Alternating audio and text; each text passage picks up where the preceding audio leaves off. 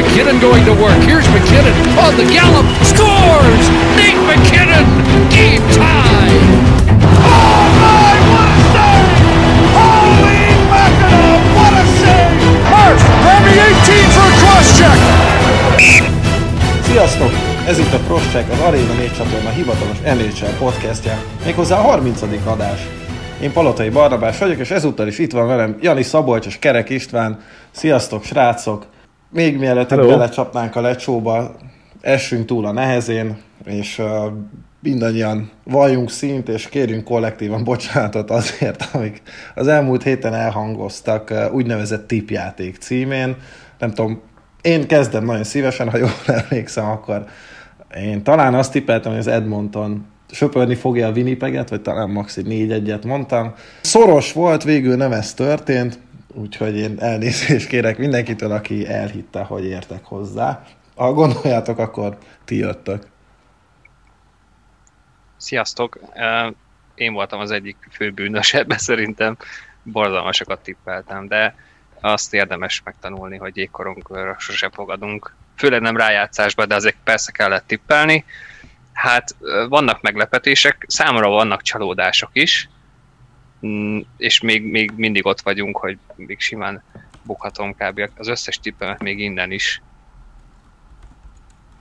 Én ugye nagyon nagy esélyt adtam arra a Winnipegnek, hogy legjobb esetben is elviszi ugye hat meccsig, és aztán ott szépen búcsúzik a sorozattól. Hát négy meccs alatt lezárták ugye a párharcot, csak éppen nem abba az irányba, amire mondjuk én számítottam. A Boston-Washingtonon is hát majdnem összejött az a hét meccses tipp, amire számítottam, vagy amit vártam, és a Nashville pedig visszajött gyakorlatilag a, a teljes kilátástalanságból, még akkor is, hogyha azt hiszem Barnával pont ugyanaz, ugyanarra gondoltunk, hogy a harmadik meccset el fogja vinni a Nashville, de utána a Carolina ismét hengerelni fog.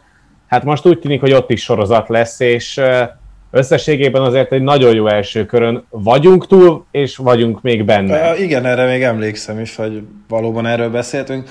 Ami miatt egy kicsit talán nem azt mondom, hogy büszke vagyok magamra, de enyhíti azt a sok kapufát, amit lőttünk, az az, hogy, a, hogy azt azért nem hittük el feltétlenül, hogy ez a Boston-Washington olyan szoros párharc, mint ahogy ez kinézett a három meccs után, mert utána Boston szépen bedarálta a Washington, nyilván erről is fogunk beszélni, de szerintem akkor kezdjük a legsimább szériával. Történt itt egy söprés is, ami nyilván nekem, vagy az én szívemnek nagyon jól esett, a blues drukkerekének annyira nem, de hát nem tudom, nem kellett volna mm, ennyire nagy képűen hozzáállni a szériához, legalábbis a blues játékosainak.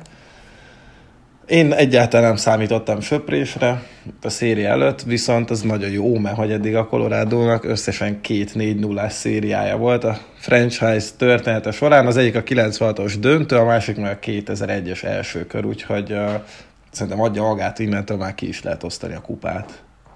Egyébként, hogyha egyetlen egy dologra kellett volna mindenképp tippelni, ami tuti, hogy bejön, akkor, akkor lehet, hogy azt mondtam volna, hogy Kadrit eltiltják.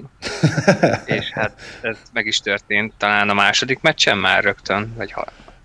Igen, a másodikon, más, másodikon, igen, igen. Arra viszont nem gondoltam, hogy most ennyire egyértelműen olyan szituáció után történik ez, amikor egyszerűen nem lehet már mit mondani erre. Most valóban el kellett tiltani, bár ugye óv és még megvan az esélye annak, hogy ebből lesz mondjuk hat meccs, de szerintem legjobb esetben az, és az is uh, nem most fog eldőlni, hanem még a hét folyamán valamikor. Hát az uh, az az Colorado-ra néz a pozitív, hogy mintha meg sem érezték volna, sőt, még lehet, hogy később jobban is jönnek ki ebből, hogy Kadri nincs. De hogy láttad ez, Barna? Nem nagyon luvickolt ő az első két meccsen. Mezőnyben még úgy, ahogy el volt, de egyébként voltak borzalmas döntései, már akkor is, hát a, nyilván a legrosszabb az az volt, úgy gondolta, hogy uh, eltöri uh, Folknak a nyakát. Szerencsére ez nem úgy nem sikerült véghez vinnie. Tényleg nagyon csúnya volt, itt uh, a Colorado Drucker barátaimmal rögtön hát nem az, hogy riadó láncoztunk, de hát ugye nyilván beszélgettünk a meccs közben, és uh, tehát azonnal egyértelmű volt, hogy a tavalyi év volt valószínűleg a, a szabályerősítő kivétel, hogy lehozta eltiltás nélkül. mert hát itt, itt nagyon egyértelmű volt tényleg első pillanattól, hogy, hogy ezért ő meccseket fog kapni, és hát ugye benne volt a pakliban az is, mm, hogy azért fog sokat kapni, mert hogy itt a Department of uh, Player Safety-nek példát kell statuálnia, hogy ha már ugye előttek egy hatalmas öngolt Wilsonnál, akkor, uh, akkor itt most mindenki kapja az ilyen halmazati büntetést, még akkor is, hogyha nem volt komoly előélete. Mondjuk egy másik pár harcban majd pont rátérhetünk arra, hogy ez nagyon szép, és hogy Kadrit eltiltották 8 meccsre, de nagy valószínűsége az a 8 meccs az három másik esetnek az megelőlegezett büntetése, amit Kadri szintén megkapott, és azzal, hogy kiosztották azt a 8-ast Kadrinak, egy kicsit, mintha a többi eset fölött szemet hújna a liga, de erről majd egy másik centrál divíziós párharcban fogunk beszélni szerintem többet. Hát igen. Ez tényleg ennyire sima volt egyébként ez a párharc, mert hogyha az eredményeket nézzük, akkor egyértelmű. Tehát, hogy 27-es gólkülönbséggel fejezte be az Avalanche ezt a párharcot a Blues ellen, 101-57-re nyerte a négy meccsen a gólhelyzetek összevetését az Avalanche, illetve 145-110 volt a kapura lövési mutató szintén a Colorado javára. Nem nagyon volt olyan pillanata szerintem ennek a párharcnak, amikor azt lehetett volna gondolni, hogy, hogy a Bluesnak itt van releváns esélye. Nem, nem, én nem mondanám, hogy ez ennyire sima volt, azért ugye van, hát szerintem kétféle 4 0 párharc van. A, az egyik az, ahol tényleg osztálykülönbség van a két csapat között, a másik az, ahol minden meccsen a győztes csapat egy picit jobb valamiben, és szerintem itt az utóbbi érvényesült, egyébként a négyből három meccsen totálisan jobb volt a Colorado, a, a, egyedül a harmadik volt az, ahol inkább hát egálszagú volt a dolog, a negyedik az, az hát majd, hogy nem nézhetetlen volt, annyira lagymatag volt a dolog. A blues egyáltalán nem úgy nézett ki, mint, a, mint akik a, az életükért harcolnak. Szóval a Colorado tökéletesen kontrollálta ott is a dolgokat, és hát Bednár el is mondta a meccs után, hogy számára a negyedik meccs okozta a legnagyobb örömet, mert mert, mert egyszerűen olyan szinten működött a csapatvédekezés, és a Colorado ezt, ezt a párharcot nem ezzel az uptempo hokival nyerte meg, mint amivel mondjuk dominált az alapszakaszban, hanem, hanem egy teljesen más játékfelfogás kellett ugye elővennie. Ugye a hazai meccseken a fizikalitásban is felvette a kesztyűt a blues amiről ugye lehetett számítani, hogy ők ehhez fognak folyamodni, és, de hát ugye mondom, ez, a, ez az iszonyatos csapatvédekezés, hogy nagyon kevés lövést engednek, nyilván Grubauer is azért helyén volt, amikor kellett, ez, ez hozta meg a gyümölcsét, úgyhogy hát jó látni azt, hogy nem csak egyféleképpen tud párharcot nyerni ez a csapat. És hát olyan szinten tudta kontrollálni egyébként az egész párharcot a Colorado, hogy a St. Louis Blues az összes mérkőzést figyelembe véve 7 perc 12 másodpercig volt egyáltalán előnyben egy négy meccses párharcban, ami azért rettenetesen kevés, még akkor is, hogyha tényleg a Colorado-ról van szó, amely nem csak hogy a liga talán legjobb csapata, hanem a legmélyebb csapata is, hiszen például ebben a párharcban az összes csatára pontot szerzett azok közül, akik jégre léptek, úgyhogy nyilván elvitte az első sorasót már rögtön az első mérkőzésen, ugye Landeskogékkal, de összességében azért egy nagyon-nagyon statement párharcot tud nyerni az Avalanche, és ráadásul még nem is láttuk azt a Colorado-t, amelyik agyon dominálta az alapszakaszt. Tehát ebből a szempontból még ijesztőbb lehet majd az Avalanche a rájátszás további részére. Igen, és az a, az a 7 perc 12, amit mondtál, az tulajdonképpen az, az a negyedik meccs volt, amikor a Blues megszerezte a vezetés, és 7 perc 12-vel később jött az egyenlítés. Tehát ezen kívül ők végig az eredmény után futottak. Viszont volt egy másik söprés, ahol azért már egy kicsikét szorosabb volt a szituáció, és hát olyan szinten, hogy nem egészen két nappal ezelőtt az Edmonton konkrétan ott járt a, a meccs vége felé már, hogy oké, okay, 2-0, de innen most, most vissza fogunk jönni, mert 4-1 a, a szituáció. És és utána 24 órára azt kellett végignézniük, és az Edmonton szurkolóknak is megélni, hogy bizony ennyi volt meg David rájátszása egy ilyen, hát szinte történelmi alapszakasz szezon után. Nagyon gyorsan el tud dőlni a rájátszásba minden, és, és két ilyen hosszabbítás után a, a Winnipeg jött ki győztesként, és tényleg az, hogy, hogy mennyi, milyen kicsin tud múlni ez az egész, hogy, hogy az Edmonton szerintem már teljesen azon volt, hogy hogy lesz ebből kettő-kettő. Csak pörögjön le az óra. Aztán szerintem nagyjából olyan 3-3-nál realizálták, de még lehet, hogy akkor sem, hogy ez bizony elment, hanem inkább már a 4-3-nál, amikor uh, hosszabbításban elbukták, és 3-0 lett a széria. De még, de még a hajnali meccsben is megvolt az, hogy talán visszajöhetnek, és azt is utána előnyről bukták el, szóval itt egy komoly lélektani csatát veszített az Edmonton, amire ugye kevesen számítottunk. Én legalábbis azt gondoltam, hogy, hogy az Edmonton én nem vártam tőlük hosszú playoffot, de azt gondoltam, hogy ez a fajta mm, összeomlás és az, hogy mondjuk McDavidet megfogják, és nem jön össze az Edmontonnak már csak azért, mert nem egész csapat ez, hanem pár emberről szól. De hogy nem most jön ez el a Winnipeg ellen. A Winnipeg pedig annyira összeszedte magát, hogy lassan tényleg akár a Montreal, akár a Toronto megy tovább, ott bizony, bizony fel kell húzni, a, vagy fel kell kötni a gatyát, mert mert pont emiatt amennyire összezuhant az Edmonton mondjuk lélektanilag, a Winnipeg ennyire felszívhatta magát most ezután.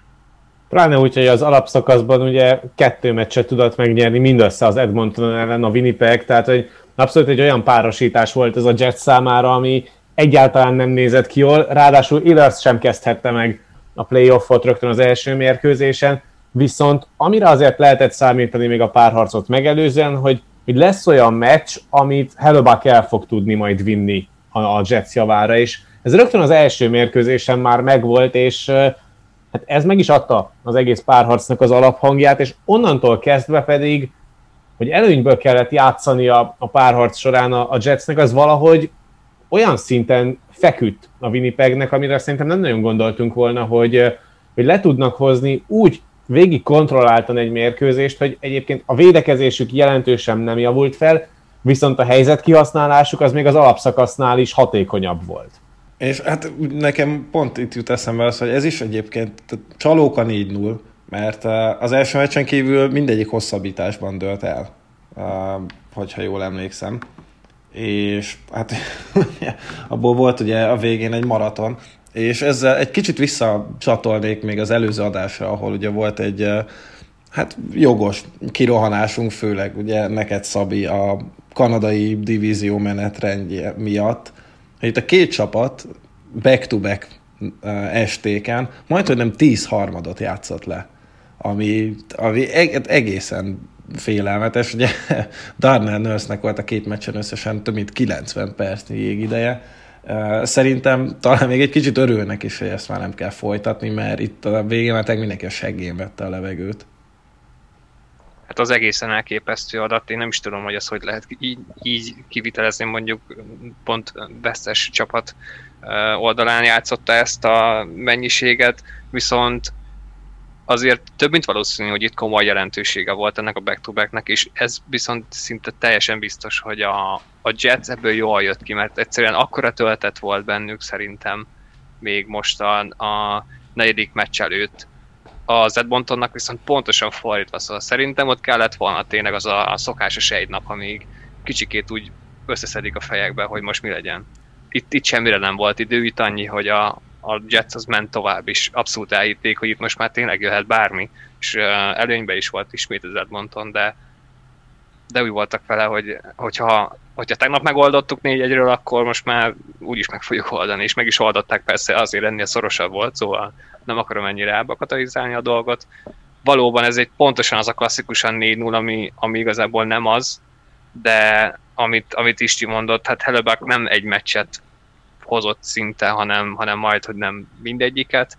Az tény, hogy a, a Winnipegnek a, az első hatosa is sokkal jobban összeállt, tehát kellenek ők, de még mindig ott, még mindig helebek a, az X-faktor, a védelem pedig majd a későbbiekben lehet probléma. Tehát csak vele nem fognak meccseket nyerni, és azzal, vagy szériát még továbbra is, hogy, hogy tudnak gólokat lőni, és Helebek megoldja a többit. Az kevés lesz, de az tény, hogy, hogy ez egy óriási töltet most nekik. Ja, olyannyira összeállt egyébként a Winnipegnél az első hatos, hogyha már Illars is bevesszük ebbe a történetbe, hogy például Blake Willernek a védekezése, annak a Blake Willernek, akinek liga szinten volt a legrosszabb védekezése az összes csatár közül, neki is most egy igen tisztességes párharcol maradt a háta mögött, és elsősorban a védekező munkájával tudott nagyon sokat tenni a Jets malmára, és nagyon sokat tudott betenni a közösbe a védekezésével.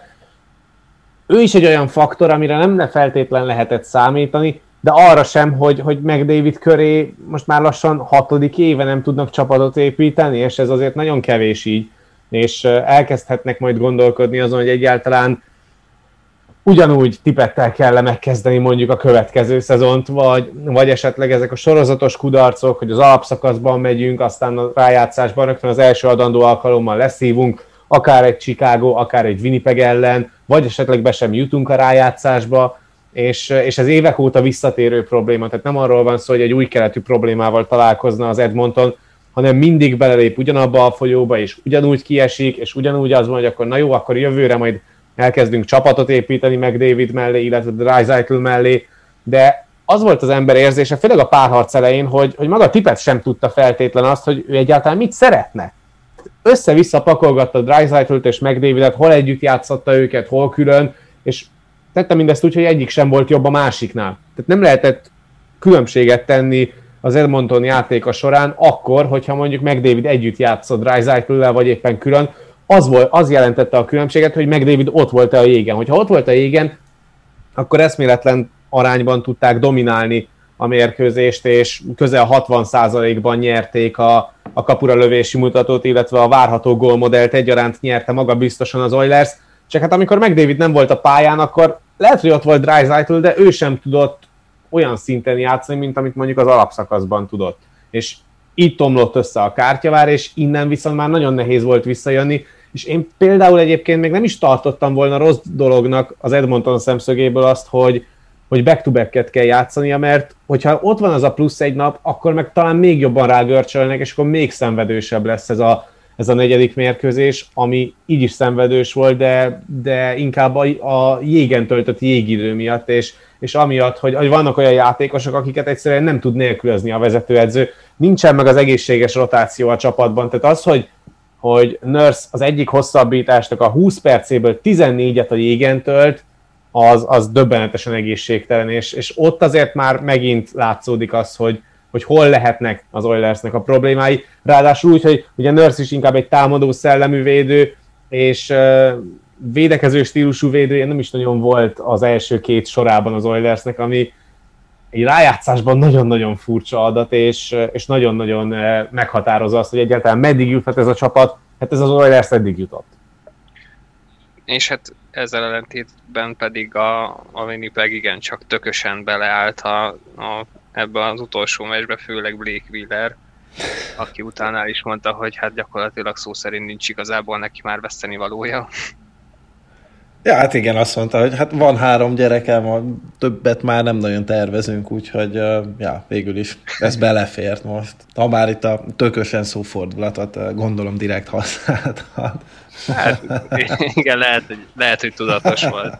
Visszatérve még erre, ennyit még akarok hozzátenni ehhez, mert most nyilván minden erről fog szólni, hogy az Edmonton hogyan oldja ezt meg. Először is meg Davidet lelkileg össze kell kaparni, és el kell vele hitetni, hogy figyelj csak az az öt év az alatt még biztos lehet bármi jó itt de hogy azt én nem nagyon értem, hogy eddig miért nem próbáltak mindent arra fektetni, hogy ha már, ha már van két ekkora sztár, van egy korszakos zseniük is, van egy, van egy elit centerük, vagy szélsőjük mellette még, hogy miért nem tudják őket teljesen függetlenné tenni, és nem az van, hogy össze kell őket tehát rakják őket, de mondjuk akkor, amikor a utolsó három percben kell két gólt lőni, vagy egyet, ahogy mondjuk Igen, régen vagy mondjuk csinálta. emberelőnyben. Igen, Hát ahogy régen emberelő, csinálta. erő, emberelőnyben ez tökéletesen működött az alapszakaszban, és egyébként az alapszakaszban is folyamatosan kísérletezett vele tippet, hogy külön játszatja a két sztárját, viszont a rájátszás első meccsére így, mint hogyha fényt kapott volna az Oilers vezetőedzője, és ó, hát akkor tegyük őket egybe, mert akkor, akkor még jobb lesz. Csak azzal nem számított, hogy sokkal többet veszít.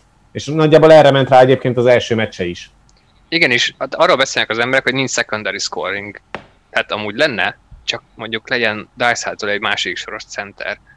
És tényleg teljesen, amennyire lehet függetlenítsék a két játékost egymástól.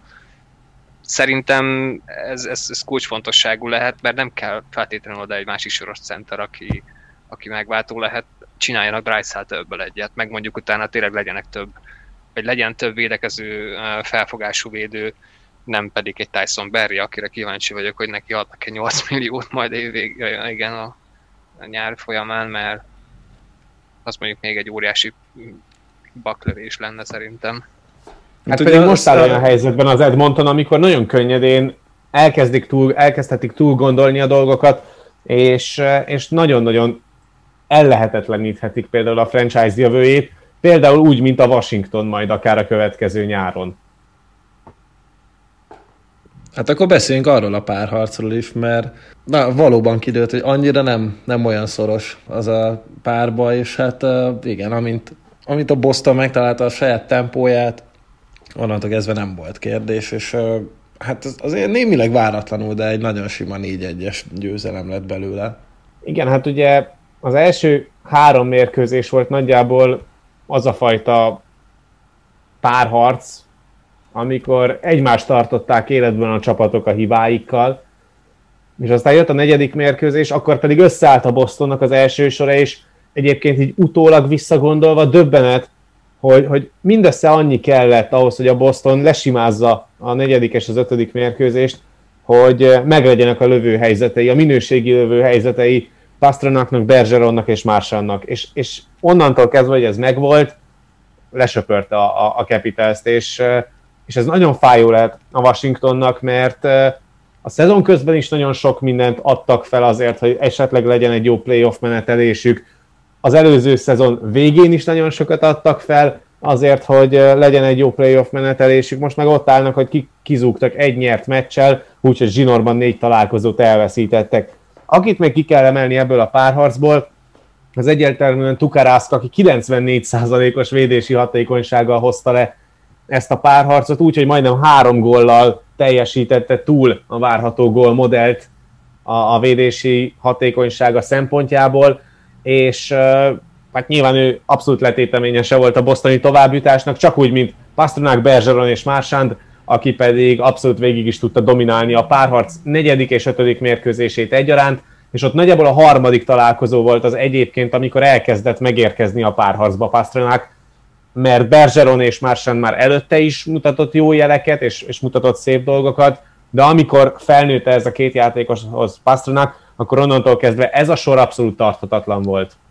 Engem borzasztóan meglepett, hogy, hogy a Caps mennyire nem tudott ezzel mit kezdeni, mert egyrészt én, én sokkal dörzsöltebb csapatnak gondolom ezt a Capitals, mert ugye korábban a, egy, egy sokkal rutintalanabb Toronto mindig elment hét meccsig, akárhogy is utána be tudta hozni a, vagy igen, be tudta húzni a Bruins, azért mégis hét meccs lett a vége, és szerintem ez a Capitals sokkal edzettebb, nyilván azoknál, a Torontóknál, meg aztán végképp, és ott van egy olyan Zdeno Kara, hogyha valaki a világon tudja, hogy, hogy mi lehet úgy az erőssége, mint a, mint a hátránya ennek a, vagy a gyengéje ennek a Bruinsnak, és, és nem tudtak ezzel mit kezdeni. Tehát én arra számítottam, hogy, hogy foggal, körömmel, de valahogy megoldják azt, hogy, tényleg ne az első sor döntse ezt el. Mindenki tudja, hogy, hogy a liga egyik legjobb, hanem a legjobb sora ez az első sor, de ugye kiemeltük korábban, hogy hol mekkora faktor volt, és tényleg összeszedte azt a második sort, és legalább olyan veszélyes volt, mint az első. És én azt gondoltam, hogy ez fog dönteni, hogy, hogy velük, velük nem tudnak mit kezdeni, de, de nem, egész egyszerűen egyetlen egy sorra nem tudtak mit csinálni, pedig, pedig biztosan tudták ők azt, hogy, hogy, hogy ezt kell megoldani, de nem sikerült, és ettől félelmetes egyébként ez az első sor. Ettől függetlenül nyilván kellett hozzá egy második, mert hogyha megosztja a figyelmet, és oda kell figyelni annak a, arra a másodikra, tehát hogyha nincs egy Taylor hol lehet, hogy nem működik ennyire. Hát az, első az két meccsen abszolút a második sora volt a Bostonnak a húzósora. Tehát ott, ott tényleg az volt, hogy amit tempót Taylor Hallig diktáltak, az volt az a tempó, amit a Bostonnak kellett volna a többi sorában, és amit végül tudott diktálni az első sor is a harmadik mérkőzéstől fölfelé. Ki lehet jelenteni, vagy inkább csak megkérdezem, hogy a jelenlegi forma és felállás szerint a Bostonnak van a legjobb top 6-e? Hát az első az nagyon nehéz, tehát az mindent visz, szerintem. Hát Össz, összesség, összességében nem mondanám ezt. Tehát ott van egy Colorado is, bár Kadri most nincs, hogyha lenne Tavares, akkor én a Torontót is odaraknám. De azért de mondom, hát hogy a jelen... Tam, jelen csak... Tampáról is ne, nem lehet ezt jelen. Nagyon sok, nagyon erős top 6 van. Hát, de nem, tehát azért, azért mondom, tehát mindenféle sérülés meg eltiltást azt most vegyük számba, mert, mert ilyenek a körülmények. Az első sor szerintem zseniális, tehát azzal nem lehet vitatkozni, és még úgy is, hogy Bergeron már lassan, vagy már 36, nem tudom, félelmetesen mit csinál, nem tudom mikor fog kiöregedni, lehet, hogy sose jön el ezzel a pillanat. És azért mondom őket, mert tudom, hogy te mondjuk lehet azt mondanád, hogy a Colorado első sora, de olyan szintű ö, tapasztalat párosul hatalmas tehetséggel, ami szerintem most még nincs meg a, mondjuk a McKinnon sorában. Tehát én ezt nézem, mondjuk, hogyha ezt így kérdeznéd, de, de lehet, hogy tovább fogja vinni az első Colorado sora a csapatot. Hogyha most kéne egyébként mond, választ adnom erre a kérdésre, akkor én is pont emiatt a clutch faktor miatt inkább a Bostont mondanám a, a két csapat összevetéséből annak az együttesnek, amelyik jobban kijöhet. De még egy kicsit térjünk vissza erre a Capitalsre, mert szegény Washington drukkerek nagyon vakarhatják a fejüket, mert egy olyan keretet kell újraépíteni, hogyha újra akarnak, amelyik már eredetileg is a liga legöregebb kerete volt, most Ovechkinnek és Kuznyecovnak szerződést kell adni, illetve több olyan játékos van még ebből a veterán csapatból, akiket szintén meg kell valahogy tartani, viszont draft tőke nincsen, hiszen azt elpasszolták mente miatt a csere határidőt megelőzően, és ami egyébként működött az alapszakaszban, az a playoffban teljesen tönkrement, gondolok itt az emberelőnyös játékra, Ovechkin kihasználására, az ő emberelőnyös szereplés az, az tényleg kritikán volt, főleg a saját szintjéhez képest, de egyébként a liga átlag alatt is teljesített emberelőnyben. Nyolc kaput találó lövése volt összesen a, a négy, az öt mérkőzésen emberelőnyben, úgyhogy 21-szer próbálkozott, az, az egészen döbbenetesen kevés, illetve amíg az alapszakaszban ilyen 30% környékén tudta ugye kihasználni az ember előnyeit a Capitals, addig itt ezen az öt mérkőzésen mindössze három gólt ütött ember előnyből, 21 kiállításból. Úgyhogy ráadásul a Boston az első körben a legtöbb kiállítást szedte össze, úgyhogy még arra se lehet fogni a Capitals rossz ember előnyös ki, ö, támadó játékát, hogy hát kevésszer voltunk emberelőnyben, és akkor kicsi a minta, de ez majd jobb lehet. Nem, ez úgy volt rossz, ahogy van. És ez a csapat most úgy rossz, ahogy van. Mert olyan szinten kellene belenyúlni, amit egy, a fizetési plafonjuk nem biztos, hogy el fog bírni, kettő, nagyon könnyen lezuhanhatnak jövőre a középszerbe. Ti el tudjátok azt képzelni, hogy Ovechkin húz egy váratlant és lelép? Persze, Torontóba. Mi, mindenki Torontóba megy. Én nem, én nem tudom. Nem. Bár, bár egyébként volt, volt vele olyan interjú még ilyen 17 éves korában, amikor volt rajta de, de mindenki, még lehet rólad is van ilyen kép. Biztos, biztos, hogy van, igen. Szerintem... Most így hirtelen meg... Egy, nem tudom, hogyha valahol Tudod, amikor még nem és melletted vagyok. igen. Szóval ez most így hirtelen megforult a fejembe, és nem vagyok benne biztos, hogy, hogy annyira borzasztóan rosszul járnának vele, mert azért ez mégiscsak egy 10 millió, ő meg lehet, hogy a következő szerződésébe akár lehet, hogy csak egy évre, de elkérne 12-13-at. Jó, de annyit meg nem ér. Nem ér. Nem, azt az persze, idei alap az abszolút megmutatta, hogy, hogy, Ove, hogy annyit már nem ér egy játékos Sőt. a mostani nhl hogy kiáll a baloldali kör tetejére, aztán várja áramszedővel a korongot, és ellövi kapásból. Tehát erre nem lehet felépíteni egy teljes csapatot, és, Igen, és minden, egy, minden egyes millió, amit pluszban kiadnának Ovechkinért, az, az inkább kidobott pénz, és elégedett, elégetett pénz, mint sem olyas valami, ami megtérülhet rövid távon, mert a Capitalsnél rövid távon kell gondolkodni, ameddig nem akarják teljesen szétbombázni ezt a csapatot. Kérdés, hogy mikor jön el az a pont, amikor már elkerülhetetlen lesz az, hogy na jó, akkor teljesen tiszta lappal újraindítunk mindent. És hogy egyáltalán Laviolett lesz-e majd az az edző, aki megkapja a lehetőséget arra, hogy újra húzza az egész rendszert. Igen, tehát én is pont hát még erre rácsatlakozva vettem észre azt, hogy ez amit most láttunk a, a Washington-tól ez az öt meccs alatt, ez, ez pontosan annak a lenyomata, hogy Ovechkin merre felé tendál. vagy tendálhat, és mi lesz belőle, hogyha, de ugye, tehát 5 az 5 ellen már két éve inkább mínusznak számít. Tehát oké, okay, beveri mindenhonnan, illetve az a hogy mindenhonnan is egyre csak szűkül, mert még régen jöttek az ilyen highlight reel gólok, hogy a semmiből is tudott csinálni valamit, vagy egy helyzetet, vagy a semmiből is tudott gólt lőni. Most már tényleg az van, hogy az ő játéka olyan szinten beszűkült, hogy, hogy ahogy te is mondtad, Isti, áll a bulikör tetején, vagy környékén, vagy benne, aztán onnan lövöldöz, vagy mondjuk kotorászik a kapu előtt, és amikor ez már emberelőnyben sem működik, akkor az már egy, hát a Washington az egy katasztrófa sújtott övezet lesz. Én nagyjából ezt tudom egyébként, két verziót tudok elképzelni, hogy a Capitals már csak azért is mondjuk évente megújítja a szerződését, de tiszteletből megadja neki a plusz 10, 10 plusz milliós fizetést, vagy mondjuk Ovechkin vállal be egy olyat, hogy, hogy szintén egy-egy éves szerződésekkel, de mindig mondjuk oda megy, ahova a legnagyobb esélye van nyerni, és akkor ezzel együtt el is indulhatna mondjuk Washington az újjáépítés, és de akkor viszont nem egy olyan fizetésért, mert azért valljuk be Ovechkinnek valószínűleg a pénz már nem igazán számít, hanem, hanem valóban amit mondjuk érhet, az a most hirtelen mondok, amit 6 millió dollár, de... De Szabi, már csak azért, tehát, hogyha, ha mondjuk Ovechkin egy olyan csapatba szeretne menni, ahol tud kupát nyerni, ott nem mehet az a statpadding, amit egyébként szeretne itt még az NHL-es karrierje hátralevő részében összehozni.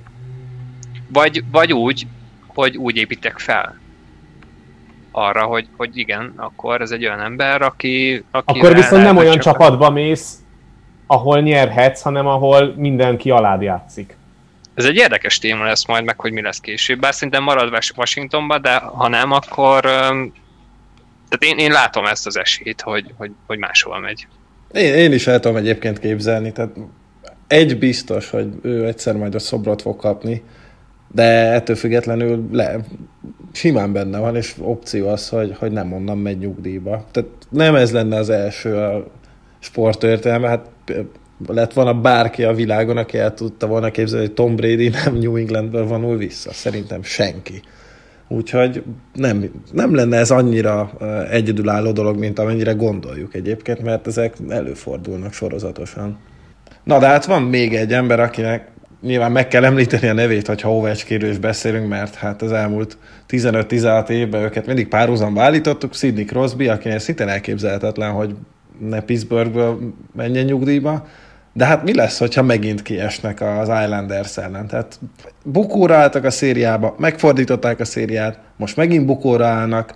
Mi, mi, mi lesz itt? Egy, egyébként nagyon izgalmas párharc, nem azt mondom, hogy ez a legszínvonalasabb, de nagyon izgi a párharc, és nagyon úgy néz ki, hogy itt a kapusok közötti különbséggel mehet ez el. Jó, de amikor kapusok közötti különbségről beszélünk, akkor ugye az egyik oldalon azt a kapust hozott fel, aki miatt lemondtak gyakorlatilag Marc-André Fleuryről, míg a túloldalon pedig egy teljesen újonc kapus Szorokin személyében, és mégis úgy tűnik, mintha ha az újonc kapus lenne az a, az a játékos a kettejük közül, aki már, már nagyon nagy playoff rutinnal rendelkezik, aki minimálisan jön ki a kapujából, aki nagyon-nagyon kevés kockázatot vállal, és ehhez képest pedig, hát ugye nem feltétlen erre számítottunk a, a párharcot megelőzően, aztán persze az első mérkőzése ennek a, ennek a két csapatnak a, az első körös párharcának mindent átírt, mert ott már előjött az, hogy Jerryben azért hát akadnak problémák, és nagyon sok hibával játszott az első meccsen is, aztán a második, harmadikra ezt sikerült levetkőznie, de a negyedik, ötödiken megint előjöttek ezek, és, és az egyre több aggodalomra hat okot, mert most például ugye a legutóbbi mérkőzésen a hosszabbításban csinált egy egészen hajmeresztő hibát, amit végül is Bailey meg is büntetett, és azzal el is döntötte a meccset. Úgyhogy ráadásul 48 védést mutatott be Szorokin a túloldalon.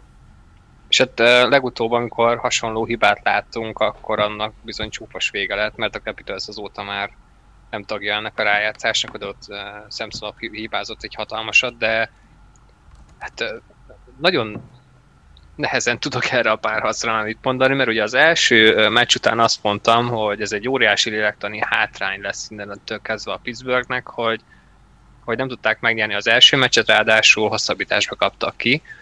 De pontosan úgy, ahogy erre ezt mondtam, azt gondoltam, hogy viszont ahogy felálltak utána és megfordították a párharcot, hogy innentől kezdve viszont ugyanúgy megjöhet az önbizalmuk, és, és megtalálták az ellenszerét ennek az Islandersnek.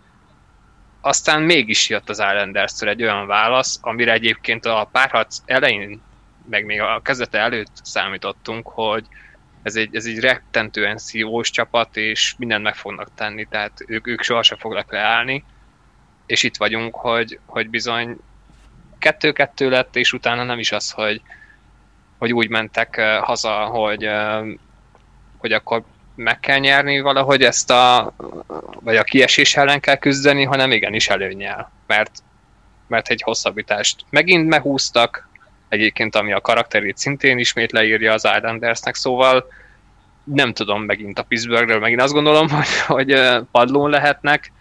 Olyannyira vannak padlón egyébként, hogy Letang, Rusty, illetve Mike Sullivan vezetőedző is elmondta, hogy ennek a rájátszásnak biztos, hogy a legjobb teljesítményét az előző mérkőzésen nyújtotta csapat szinten a Penguins, de lehet, hogy az elmúlt néhány év legjobb rájátszás teljesítményét nyújtotta a, az előző találkozón a Penguins, és ehhez képest pedig azért kell utazniuk New Yorkba majd a következő mérkőzésre, hogy visszavigyék Pittsburghbe a, a párharcot, és kiharcolják a hetedik meccset, ahelyett, hogy mondjuk idegenben tovább lőnék magukat. Kicsit azért ez egy áthallásos üzenet szerintem Jári felé, amikor ennyire méltatjuk magunkat, csak hát nyilván mindenki tudja, hogy itt a győztesból ez milyen körülmények között született.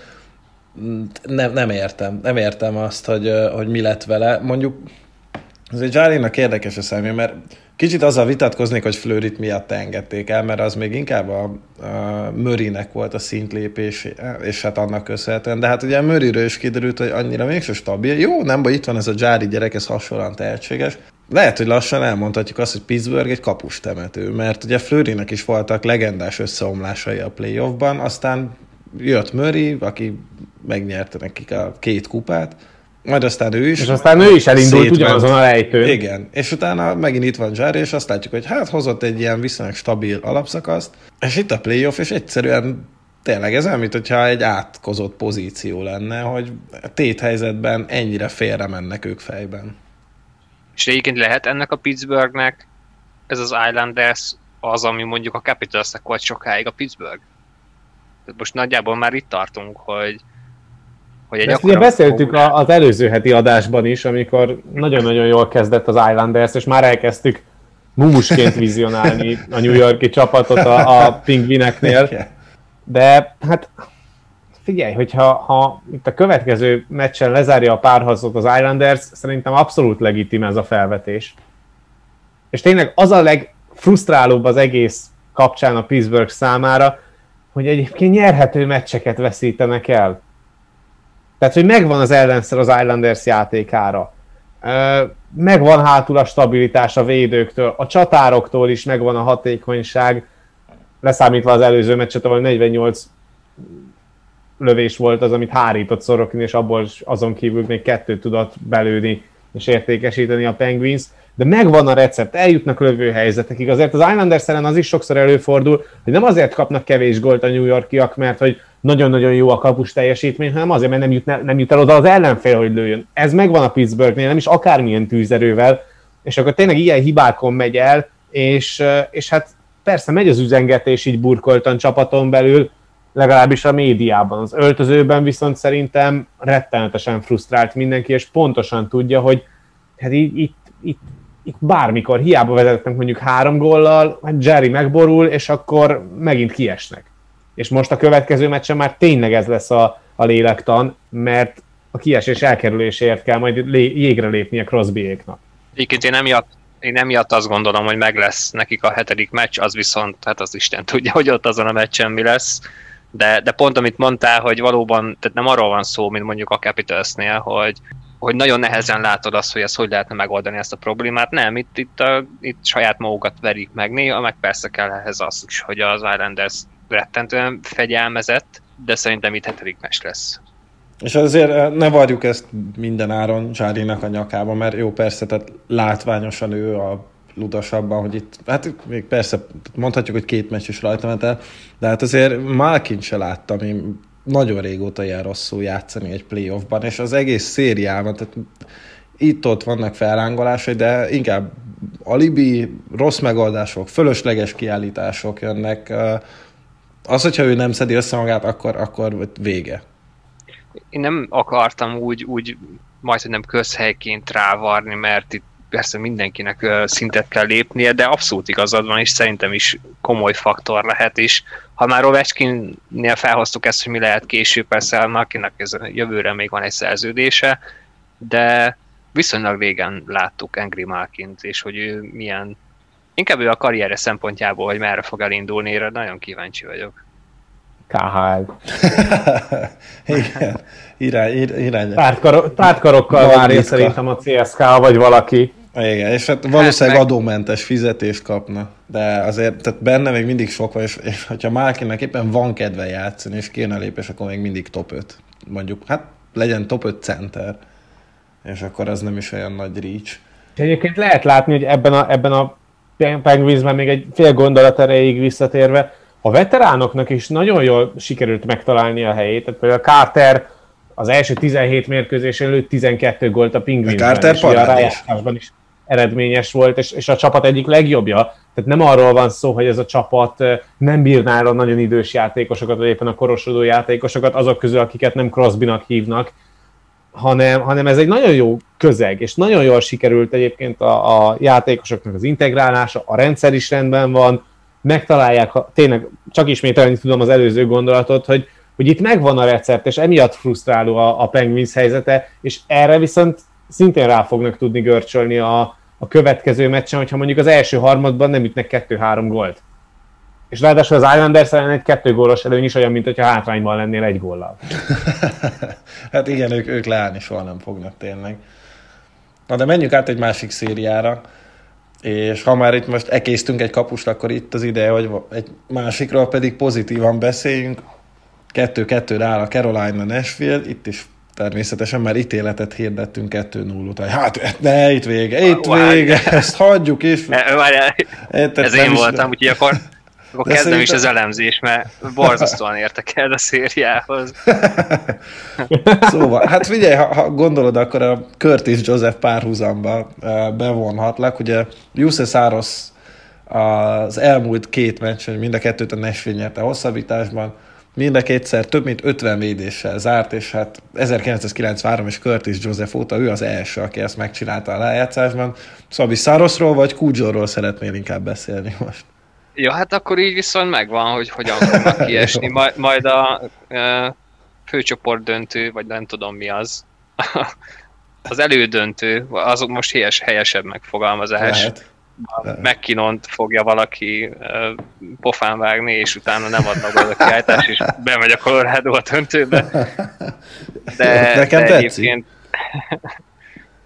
az elképesztő, amit a Nashville csinál, és ezért gyönyörű a, a playoff hockey, mert mert mondjuk én, mint hatalmas szakértő azt mondtam, hogy a Carolina ezt itt azonnal megoldja, de ez is mennyire, tehát ugyanaz, mint a, a Winnipeg uh, szituáció, hogy, hogy mennyire kicsi múlik, és az, hogy egy második hosszabbításban nem 3-0, hanem 2-1, hogy ennek milyen jelentősége van ott akkor, és utána két napra rá egy ugyanilyet ugyanúgy behúztak. Tehát amúgy... De hogy tényleg kottára ugyanaz volt. Igen. Hogy csak az eredmény volt végül más. Ugye az a helyzet, hogy Saros az utolsó 117 lövésből, ami érkezett a kapujára, 110-et védett. És egyébként a Nashville-nek a tartását döbbenetesen jól mutatja az, hogy legyen bármilyen a csapatnak az összetétele, amikor a rájátszásban szerepel az együttes, sosem fordult még elő a Nashville-el az, hogy 3-0-al álljon három mérkőzés után, mármint hogy 0-3-mal és ez most megint összejött, és előjöttek a húzó emberek. Ugye Düsén győztes gólt is szerzett, akkor volt olyan mérkőzés, amikor egyszerre talált be Elis Forsberg és Johansen, tehát mégiscsak előjön az a rutin, amit el akartunk volna adni a szezon közben Nashville-ből, aztán szép lassan Szároshoz felnőtt mindenki, és most ott tartunk, hogy szerintem az egyik legizgalmasabb párharc ez, mert itt van az a csillagállás úgymond, hogy ezt a két csapatot gondoltuk talán a legtávolabbnak egymástól, az összes párharcot figyelembe véve. És, és a Nashville fogott kettő meccset, kettő hosszabbításosat, és most abszolút úgy mehetnek majd az ötödik meccsre, hogy, hogy van egy borzasztó jó kapus teljesítményük, és megvannak a clutch játékosaik. Azok a játékosok, akik az alapszakaszban szenvedtek támadásban, most sorra tudnak gólokat szerezni. Az első meccsen nem sikerült, utána viszont, illetve az első két meccsen nem sikerült, viszont nem csak arról van szó, hogy, hogy jó kapus teljesítménnyel a hátad mögött lehozod mondjuk 3-2-re a meccset, vagy 2-1-el, vagy 1-0-al, hanem, hanem túl is tudja lőni a Predators a Hurricanes-t, amire viszont nagyon-nagyon kevesen számítottak.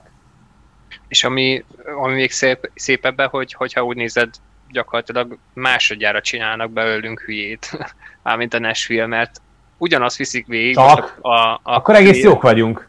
igen, ugyanazt csinálják most, vagy viszik végig a play amit a, az alapszakaszban, hogy borzasztóan kezdtek, mindenki leírta őket, azt már arról beszéltünk hetekig, hogy kit fog, kiket fognak őket elvinni, vagy tőlük elvinni, és, és ismét az volt, hogy 2-0 a Carolina-nak, és mint hogyha ezt a hatalmas lendületet, tehát az, hogy meg tudjuk csinálni, azt húzták elő a harmadik meccsen, és utána negyediken is. Úgyhogy ettől függetlenül persze még simán lehet, hogy a Carolina 4-2-vel lezárja ezt a párharcot, de szerintem hatalmas töltet van bennük, és, és ez, a, ez a küzdeni akarás, és hogy megcsináljuk, saját maguk felé már sokadjára bizonyítják be, hogy valóban, mint underdog képesek erre.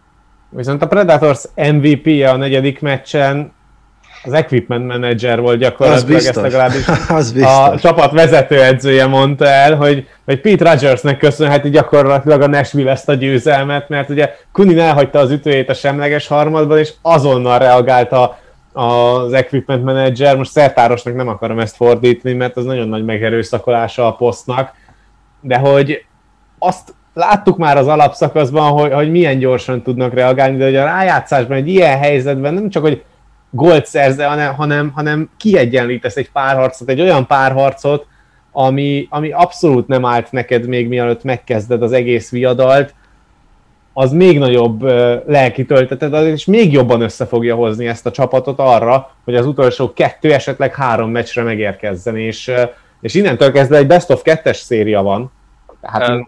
Abszolút még kevesebb a hibázási lehetőség, és a Hurricanes pedig szépen kiengedte a kezéből ezt a párharcot, vagy legalábbis visszaengedte a Predators-t. Még mindig azt mondom, hogy a Hurricanes ezt be fogja húzni, de most már, már szeretnék hinni abban, hogy mondjuk ez elmehet hét meccs. Az, csak az equipment menedzseres részre visszatérve, egyébként semmiképp sem, tényleg valóban ne hívjuk őket szertárosnak, óriási szerepük van róluk sose beszél senki, ilyenkor észre lehet azt venni, hogy úristen, ezek az emberek mennyire képbe vannak, és mennyire élnek együtt a játékkal, és pontosan minden egyes pillanatban tudják, hogy minek ki kell, vagy kinek mi kell, és, és ezt mindig ezt lehet tapasztalni, hogy imádják a játékosok a, a valóban felkészült equipment managert, mert, mert az, hogyha, hogyha egy ilyen személy folyamatosan tudja, hogy neked mi kell, hogyan kell a korcsolyát, milyen bot kell, mikor, mit adj. Szóval ez, ez, ez rajtuk óriási feladat van, és, és bámulatos, hogy, hogy mennyire képbe vannak minden, a csapat minden egyes tagjával, és hogy mennyire együtt kell érniük a játékkal. Korábban Mardernek volt ez az óriási uh, szituáció, amikor eltört a bot, és akkor azonnal adta neki gyakorlatilag lendületből kapta a botot és adott asszisztot Tavaresnek. Ugye idén volt ez, a, a, amit Crosby kapott ütőt, és akkor most ugyanez, szóval ők ilyen, ők ilyen csendes hősök, akikről sohasem beszélünk, csak ilyenkor látjuk őket, és e, ilyen szerepük van nekik is. Igen, hát a, ezt a, ez a szertárosozás, ez, ez szerintem még a drága jó Fábri Sándor indított el, amikor meghívta a Fábri Showba a szaporói hősöket, és akkor hogy bemutatták az embereket, és akkor az equipment menedzsert egyszerűen leszertárosozta, és ez lehet, hogy azok nagyot mosolyogtak, akik nem értenek a jégkoronghoz, akik igen, azoknak viszont inkább volt egy ilyen szekunder szégyen érzetük, szóval uh, szerintem is igen, tartózkodjunk igen. ettől a megnevezéstől. Nekem még ami feltűnt ebből, legalábbis, és ez teljesen szubjektív, hogy számomra most ez a, a, a harmadik és a negyedik Nashville meccs volt az, ami ebben a playoffban leginkább emlékeztetett arra, hogy milyen volt az NHL rájátszás a pandémiáig. Egyrészt ugye azért, mert Nashville-ben hát, több mint 12 ezeren szurkolhatnak, és, és azért Nashville közönségről tudjuk is, hogy, hogy azért viszonylag, viszonylag szeretnek együtt élni a játékkal, legyen az mondjuk az ellenfél kárára is. Egyrészt, másrészt az iram is egészen fantasztikus, és tele van a meccs, vagy mindkét meccsel volt minőségi helyzetek, és pont, tehát Szaroszról zenkhetünk ódákat, de igazából Nedeljkovicsnak is irgalmatlan bravúrjai voltak, rendes játékidőben is, hosszabbításban is, szóval Szóval fantasztikus, és, és én azért is szeretném, hogy elmenjen ez a meccs, vagy ez a párharc hét meccsig, mert akkor még három jutna a nagy érdeműnek ebből, és, és hát ez a hokinak egy jó reklámja szerintem az egész párharc. Ami szerintem igaz lehet, mondjuk akár egy Florida Tampa Bay-re is, sőt, Isti, mi a véleményed erről? Hát még frissek a sebek. Hát, hát mint ahogy az összes Tampa játékosnak. Bocsánat. Hát figyelj, a szombati meccs óta azért játszottak még egyet, úgyhogy azóta egy kicsit azért Kucserovot meg Szergácsevet rendbe tudták tenni. De azért érdekes volt megnézni a párharc ötödik mérkőzésén, hogy Kucserov például nem kapott annyi jégidőt, mint korábban a párharc akármelyik mérkőzésén, és Szergácsevet is sokkal jobban igyekezett rotálni Cooper, és sokkal több jégideje volt Sennek, mint korábban a párharc hamarabbi mérkőzésein. Viszont Szerintem a legjobb első harmadát produkálta az utolsó mérkőzésen a Lightning, aztán elfogytak a második harmadra, és ott onnantól kezdve a Florida ugyanúgy el tudta kezdeni dominálni a párharcot 5 az 5 ellen, és, és nagyon sok buta kiállítást szedett össze megint a Lightning, és a közvetítésben nem akartam ebbe belemenni, de az is látszódott, hogy hogy mint hogyha az az ember érzése, hogy ezt a Floridát meccsben akarják tartani, és ezt a floridai párharcot hét mérkőzésig akarja vinni az NHL. Aminek persze megvan teljesen a, a racionalitása, és persze egyébként ez egy nagyon jó párharc, nagyon sokrétű, és Quenville-nek pedig a, a váratlan húzása, hogy bedobja Spencer Knight-ot a kapuba, aki 36 védéssel fejezte be élete első rájátszás mérkőzését az NHL-ben, az, az kifizetődni látszik. De az is egy jó kérdés, hogy például ő egy pünkösdi király lesz-e, vagy, vagy ő lesz-e a rájátszásnak az új, az idei Thatcher Demkoja, vagy éppen Carter Hártya, vagy esetleg tényleg egy, egy, egy stabil, hosszú távú kezdő lehet majd Floridában, de, de az a helyzet, hogy nagyon-nagyon érződik az, hogy, hogy kettős mércével mérnek bizonyos esetekben, és nem azért, mert hazai pálya vagy nem hazai pálya, hanem azért, mert a Floridát meccsben kell tartani, és mindig olyan pillanatban jönnek a kiállítások, a Lightningnál, amit, amit sokszor az az ember érzés, hogy azért fújnak be, hogy a Lightningnak a, a vitorlájából kifújják a szelet. Mert mindig akkor jönnek, és, és van, hogy jogos, van, hogy jogtalan, nem erre kell fogni, persze, mert, mert azért a második harmadban, meg a harmadik harmadban egyszerűen nem tud felgyorsulni a Lightning ahhoz a tempóhoz, amit a Florida folyamatosan tudott diktálni, és az 5 az 5 elleni játékot egyébként folyamatosan tudja dominálni a Panthers. Egészen döbbenetes az a az a mezőnyfölény, az a lövőerő, az a tűzerő, az a, az a mélység és az a tempó, amit e, azonos létszámú játékban nyú, tud nyújtani a Florida, csak annyi a különbség, hogy ezúttal a Lightningnak nem voltak meg az emberelőnyei. Tehát kapott egy teljes két perces emberelőnyt, meg kapott egy 8 másodperces emberelőnyt, és, és ebből kellett volna gazdálkodni. A két perces emberelőny alatt lőttek hatszor kapura. Tehát amikor és ez jól látszik egyébként a párharc szintén eddigi lejátszott öt mérkőzésén, hogy, hogy a Lightning akkor tud visszakapaszkodni, és akkor tudja egy kicsit a saját mm, javára billenteni a párharcot, amikor megvannak az emberelőnyei. Hogyha ezek nincsenek meg, akkor a Florida be fogja darálni a Lightningot. Ez bármelyik mérkőzésen így van. És bármilyen furcsa, az ötödik meccs volt az egyetlen meccs eddig a párharcban, amit meg tudott fordítani az először hátrányban lévő csapat. De eddig mindig az nyert, aki a meccs első gólját ütötte, ez most tegnap megváltozott. És egyébként a Floridát pedig minden dicséret megilleti, mert, mert ahogy kijöttek erre az ötödik meccsre, hiába kaptak rögtön az első percben gólt, az volt az ember érzés, hogy ezek addig fognak menni, ameddig nem, nem darálják le a Lightningot, és tényleg az életükért kapartak, a hangulat az fantasztikus volt, tehát háromnegyed ház volt már, már Floridában, úgyhogy tényleg igazi playoff hoki volt, és egyébként inkább a Dükler féle eset az, ami, ami problémát okozhat a, a párharc további részében. Az, hogy vannak verekedések, az, az hozzátartozik, az, hogy van egy-egy keményebb ütközés Hornquistól, vagy éppen bárki mástól, az szintén benne van. A Dükler féle alattomosság az az, ami egy, egy kicsit kibillentette ezt a párharcot abból a medréből, amiben egyébként folyt az első három, majdnem négy mérkőzés. És nyilván a negyedik meccsen előjött a frusztrációja a Floridának,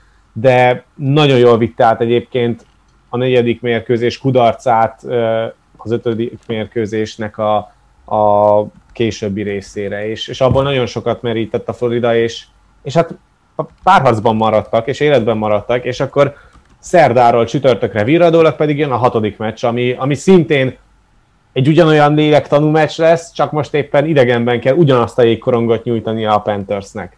Ja, hogyha tényleg is szeretnénk az összeesküvés elméleteket gyártani, hogy miért lenne jó a ligának, hogy ne legyen címvédés, és ne nyerjen a Tampa, akkor én akár nem azt mondom, hogy el tudom hinni, de hát végül is meg lehet magyarázni, hogy Batman mondjuk példát akar statuálni azzal, hogy hát igen, nem biztos, hogy jót tesz a ligának, hogyha 107 vagy nem tudom hány milliós, vagy csak, vagy, vagy csak 100, vagy nem, de valahol egy 100 plusz fölötti hát, uh, igen, cap hittel uh, csapatok itt kupát tudnak nyerni. Nyilván egyébként nem erről van szó, hogy itt uh, most az ebrákat ráállították a Lightningra, ami engem mondjuk kicsit idegesített, hogy Dukler még csak büntetésre kapott, pedig az egy az szándékos, hát nem azt mondom, hogy sérülés okozásra, de, de baromi sportszerűtlen volt, amit csinált. Egyébként, hogyha már ez a cél, de akkor meg ne így, tehát ez megint a ligának az idiótaságát bizonyítja de be, ezt hogy mindenhol találunk.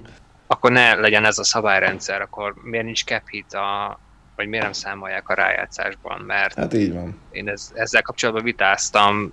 Én is azt gondolom, hogy szerintem, de ez tényleg csak a saját véleményem, hogy ez némileg ki lehet játszva. Persze lehet, hogy Kucserov tényleg sérült volt. Ez, ez, ez egy nagyon hosszú vita, ezt majd lehet, hogy egy másik részben kicsit tartalmasabban kibeszéljük, de attól függetlenül a szabály az úgy van megírva, hogy, hogy nincs cap hit, ezt meg tudja csinálni a Tampa, meg lehetett csinálni, hogyha bármikor tényleg így jár bárki ö, hasonlóan erős csapatnál, ez kivitelezhető. És de akkor meg nehezen próbáljanak nyerni, vagyis hát, hogy kijavítani ezt a szituációt. De visszatérve arra, egyébként, hogyha már azt mondtad, hogy, hogy a Carolina meccsen kell egy hetedik meccs, akkor én meg erre mondom azt, hogy, hogy mindenképpen, ha, ha, ha valahol muszáj egy hetedik meccs, akkor itt, itt ezt meg akarom nézni. Remélem lesz, mert amit a Florida csinál, azon kívül, hogy néha elszáll az agyuk, és, és nem feltétlenül jégkorong pályára illő dolgokat csinálnak, mm, ahogy Isti te is mondtad, mindent megtesznek azért végül is, hogy, hogy életbe tudjanak maradni, és erről szól a jégkorong ilyenkor a rájátszásba, és ettől szép ez a sport. Az, És nagyon sok új az egyébként Gwenville az alapszakaszhoz képest. Tehát előhozta az öt csatáros emberölőnyös játékát. Azt, hogy Barkov folyamatosan mozog mélységben az alapvonal és a, és a kék vonal között, megállás nélkül, irányít, befejez, mindent csinál. Szerintem a párharci jelenlegi legjobb játékosa egyébként Alexander Barkov. Viszont van egy másik párharc, amit én legalábbis személy szerint nagyon szeretném, hogy elmenjen hét meccsig. Nem feltétlen azért, mert hű de izgalmas, meg látványos, hanem más okokból. Ez pedig a Vegas Minnesota, ahol hát a Vegas már lezárhatta volna ezt az egészet. Ugye 3-1-re vezetett, miután elhozta mindkét meccset a Szent Paulból. Hát aztán végül is egy teljesen egyoldalú meccsen sikerült vereséget szenvednie nem tudom, mi lehetett, hogy, hogy a fenébe nyerhetett a Minnesota 14 kapura lövéssel? Lőtt négy gólt belőlük. Ja, jó, oké. Okay. Hát akkor haladjunk is, szerintem. Mehetünk tovább, igen.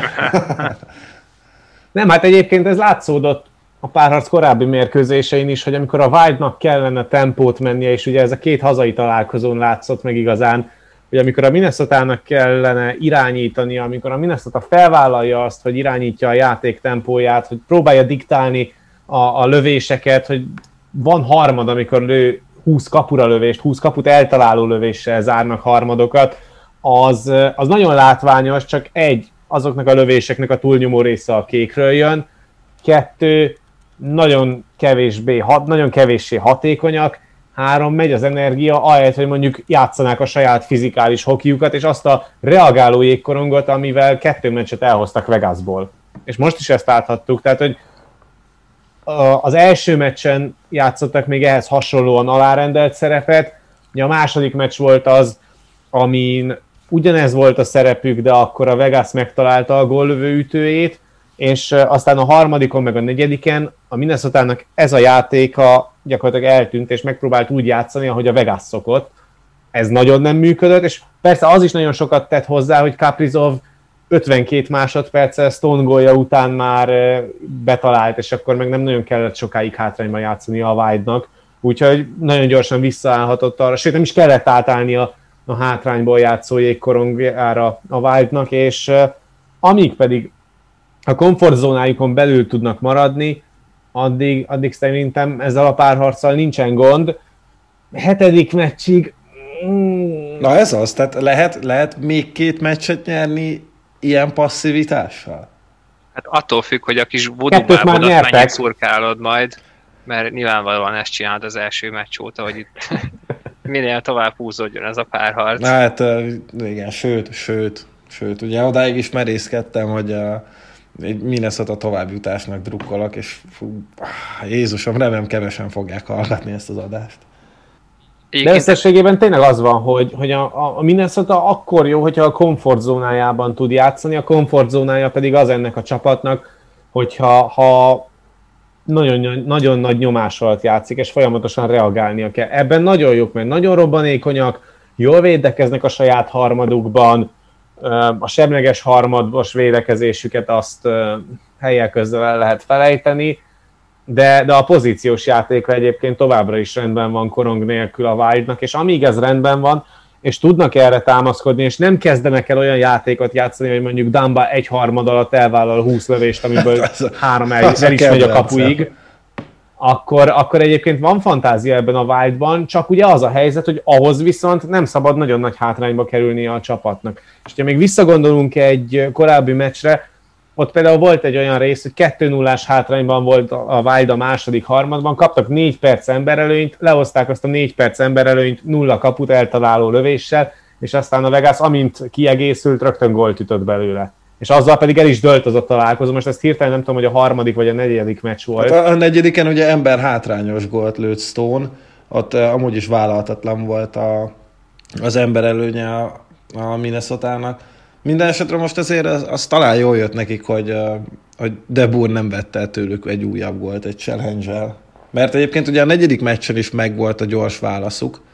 Tehát ott valami, nem is tudom, talán 20 másodperc telt el, csak hát azt ugye elvették tőlük. És ott ugye meg is törtek egyből, és kaptak még egy párat. És egyébként az milyen furcsa, hogy amit mondtál az előbb Isti, az pontosan ez volt szerintem a Vegasok mindig is úgy az ismérve, hogy, hogy ők is így a komfortzónából és ugyanaz a játék, amit most a Minnesota erről, tehát ettől függetlenül a faktor az még mindig inkább náluk van, és, és én még mindig azt gondolom, hogy ezt le fogják hozni, ezt a sztériát, de, de lehet, hogy pesgőt fog bontani Barna mégiscsak is majd a hatodik meccsre, hogy akkor hét lesz belőle. Viszont a későbbiekben meg a Vegas szerintem nagyon-nagyon gyenge lesz, és ezt lehetett látni, amit olyan szempontból, hogy a center poszton ezzel akartam zárni, mert ezt lehetett látni az alapszakaszban is, és nézegettük még a szezon beharangozónál a, a kezdősorokat, hogy, hogy ezzel mindenképpen kezdenie kell valamit a Vegasnak. Mert, mert szerintem center poszton nem lehet hosszú távon igazán eredményesnek lenni úgy, hogy, hogy, hogy nincs egy sztár. Tehát egy, egy sztár kell. Az tény, hogy a csapategység az zseniális, és egyébként ilyen szempontból meg összetettebb csapat, mint egy Edmonton, ahol van egy világsztár. Most Vegasban nincs, de ott meg nincs egy igazán elsősoros center. És így viszont a későbbiekben nehéz lesz, akár egy Colorado ellen. Elmegy hétig? Tehát, hogy a Minnesota visszaviszi a párharcot Vegasba? Hát, hogyha meglövik az első gólt valahogy, akkor igen. Ha nem, akkor nem. Fú, én nem mondok semmit. Hát én már így is, tehát mióta ez a párat zajlik, én olyan szinten meghasonulok magammal folyamatosan, hogy már az őrület határán vagyok, szóval ez, és egyet még kommentálni is kellett. Úgyhogy ezt, ezt én most passzolom. Meg amúgy is, amit eddig mondtam, azoknak nagy része nem jött be, szóval tök mindegy. Ez lesz a legfontosabb. Akkor hogy... mondd, hogy vége lesz hat meccsen, és a Vegas jut tovább, és akkor meg hét meccsen tovább megy a Wild, és akkor mindenki boldog lesz. Jó, hát ámen. Ki azért nem merted mondani? Na biztos, hogy nem. azt, azt nem fogom. Akkor menjünk át a határon túlra, mit szóltok? Jó van. Szabi, Mm, meséljünk. Itt, itt nem, nem az, hogy egy se, hanem itt azért van két sztárcenter, és de sajnos már csak egy, mert a, mert a másikkal egy, egy horrorisztikus dolog történt. Hát, ugye amikor elemezni kellett az elején ezt a párharcot is, hogy nagyjából elmesélni azt, hogy mire számítok. Szinte az első 10 percben megtörtént ez az egész, de, de vegyük az első meccset. Abban minden benne volt, tehát nem kellett ilyen szempontból csaródnom. A, igazából így a franchise és a fra- franchise-on ülő átok az megint azonnal megmutatta magát. Öm, ismét történt egy olyan dolog, amire nem számít az ember, de azért a végén úgy visszagondolva mégis, hogy kicsit a Montreal pontosan ugyanazt hozta, amire én számítottam, meg az egész meccsnek a hangulata olyan volt, már az első 10 percben is, de ami utána történt, hát az egy, hát az egy olyan dolog volt, amit én, én még sohasem, nagyon sok hoki meccset néztem, de így még nem éltem át. Akkor nekem az annyira nem tűnt fel, mert, mert csak annyit láttam, hogy vagyis nem tudtam mit csinálni, néztem, és, és vártam, hogy valami történjen. Amikor Tavares felemelte az ujját, akkor azért volt egy nagyon komoly megkönnyebbülés. Én inkább a másnap voltam teljesen ilyen kicsit ilyen posztraumás dologba. Valószínű a, a, az orosz fiatalember tragikus halála után is ez, ez azért egy kicsit benne marad az, a, az emberben, hogyha ilyet lát, mert, mert volt ott egy olyan pillanat a Tavaresnél is, amikor pont mutatták ezt közelről, amikor másodjára elájult, és ott, ott, ott látszott a, a tréneren is, hogy, hogy nagy a baj. Lehet, hogy ő tudta, hogy nem, nem nagy a baj, de hogy azonnali segítség kell, az biztos.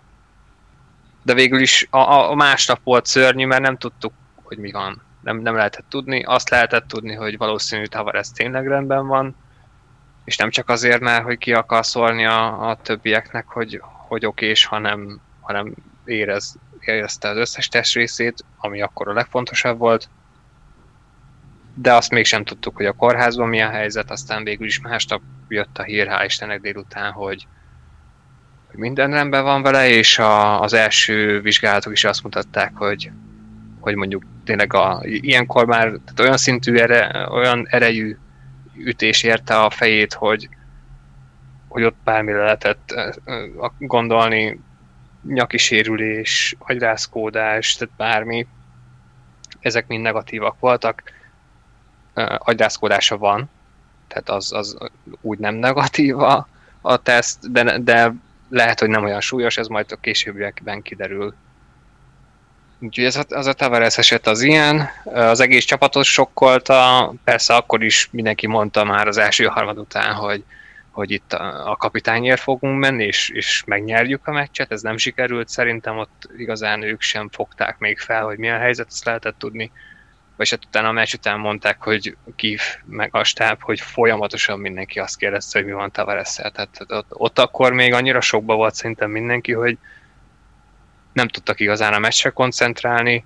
A Montreal egyébként szépen lehozta a meccset, mert azt csinálta, amit kellett, és most tegyük félre, hogy mi történt a Varesszel. Mm.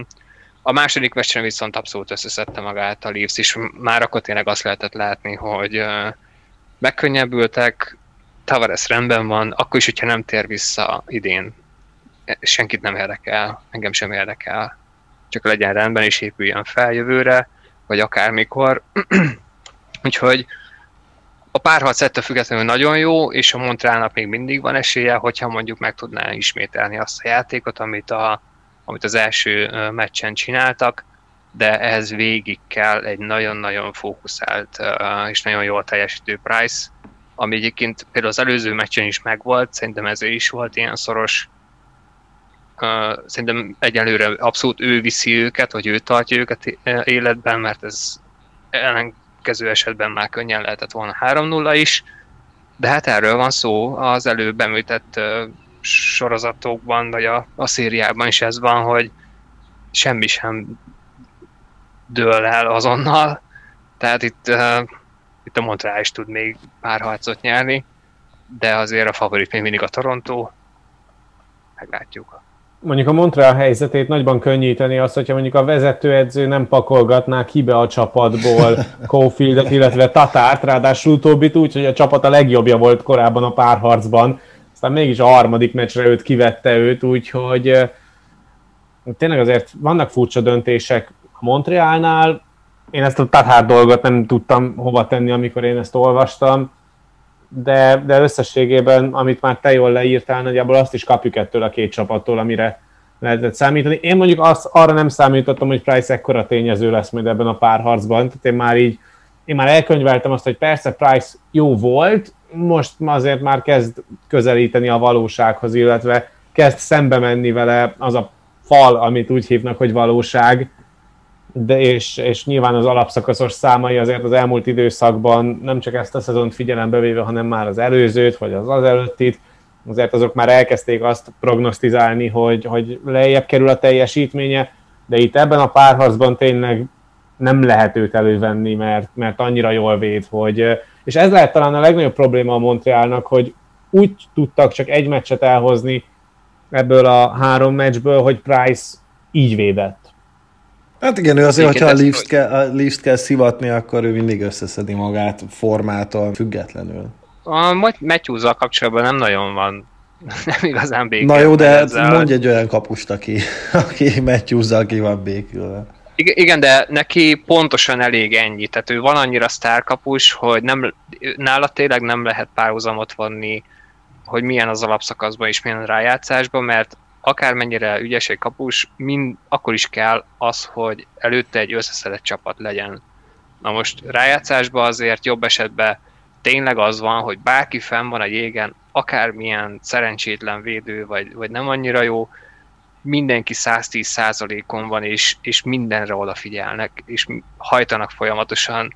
Ezáltal azért valószínű szervezettebb védekezés van jelen, és egy ilyen kapusnál, hogyha már, hogyha már egy plusz 10%-ot nyújt mindenki, akkor neki már annyival kevesebbet kell odafigyelni, és, és nála ez nagyon veszélyes. Tehát azt szerintem a Montreal pontosan erre próbál ráfeküdni, hogy minél kevesebb hiba legyen a játékukba, hogy Price csak arra tudjon összpontosítani, hogy, hogy amit lehet megfogjon. És egyébként tökre látszódik, hogy, hogy viszonylag sok olyan gólt szerzett a Toronto, amiről abszolút nem tehetett Price. Nylandernek a, az első meccsen a gólja is ilyen volt, most a harmadik meccsen is ilyen volt a gólja, hogy, és ezt kell, tehát ellene ezt kell csinálni, amit nem lát, tehát mindent rálőni, amit csak lehet, mert akkor van benne az, hogy, hogy ő olyat fog beengedni, amit egyébként, amivel nem tud mit kezdeni egy kapus. A cserélgetésre visszatérve ezt én se értem, tehát ez is egyébként szerintem egy kicsit azt igazolja, hogy, hogy félnek attól, hogy, hogy ők inkább a, a támadásra próbálnak fókuszálni, mert akkor elbukják, mert akkor tudják, hogy megbomlik az egész, és,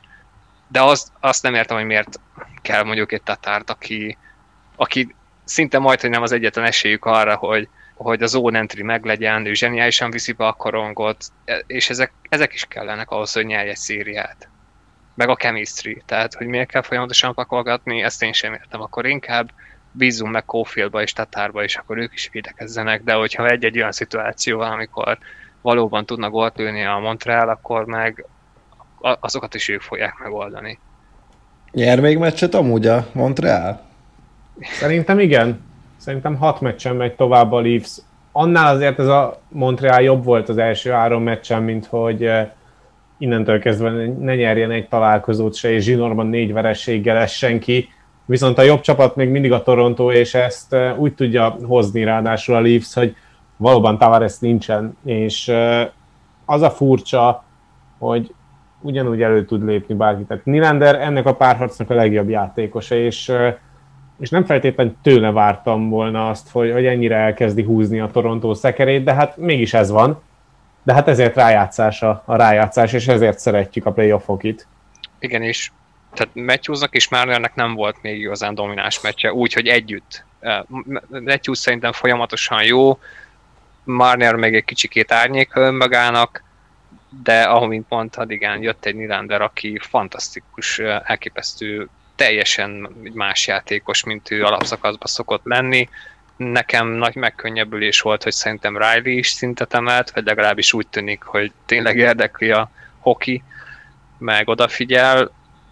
szerintem is nyer a Montreal, de nem azért, nem feltétlenül azért, mert ők nekik lesz egy domináns mérkőzésük, hanem ugyanúgy, mint az első meccsen.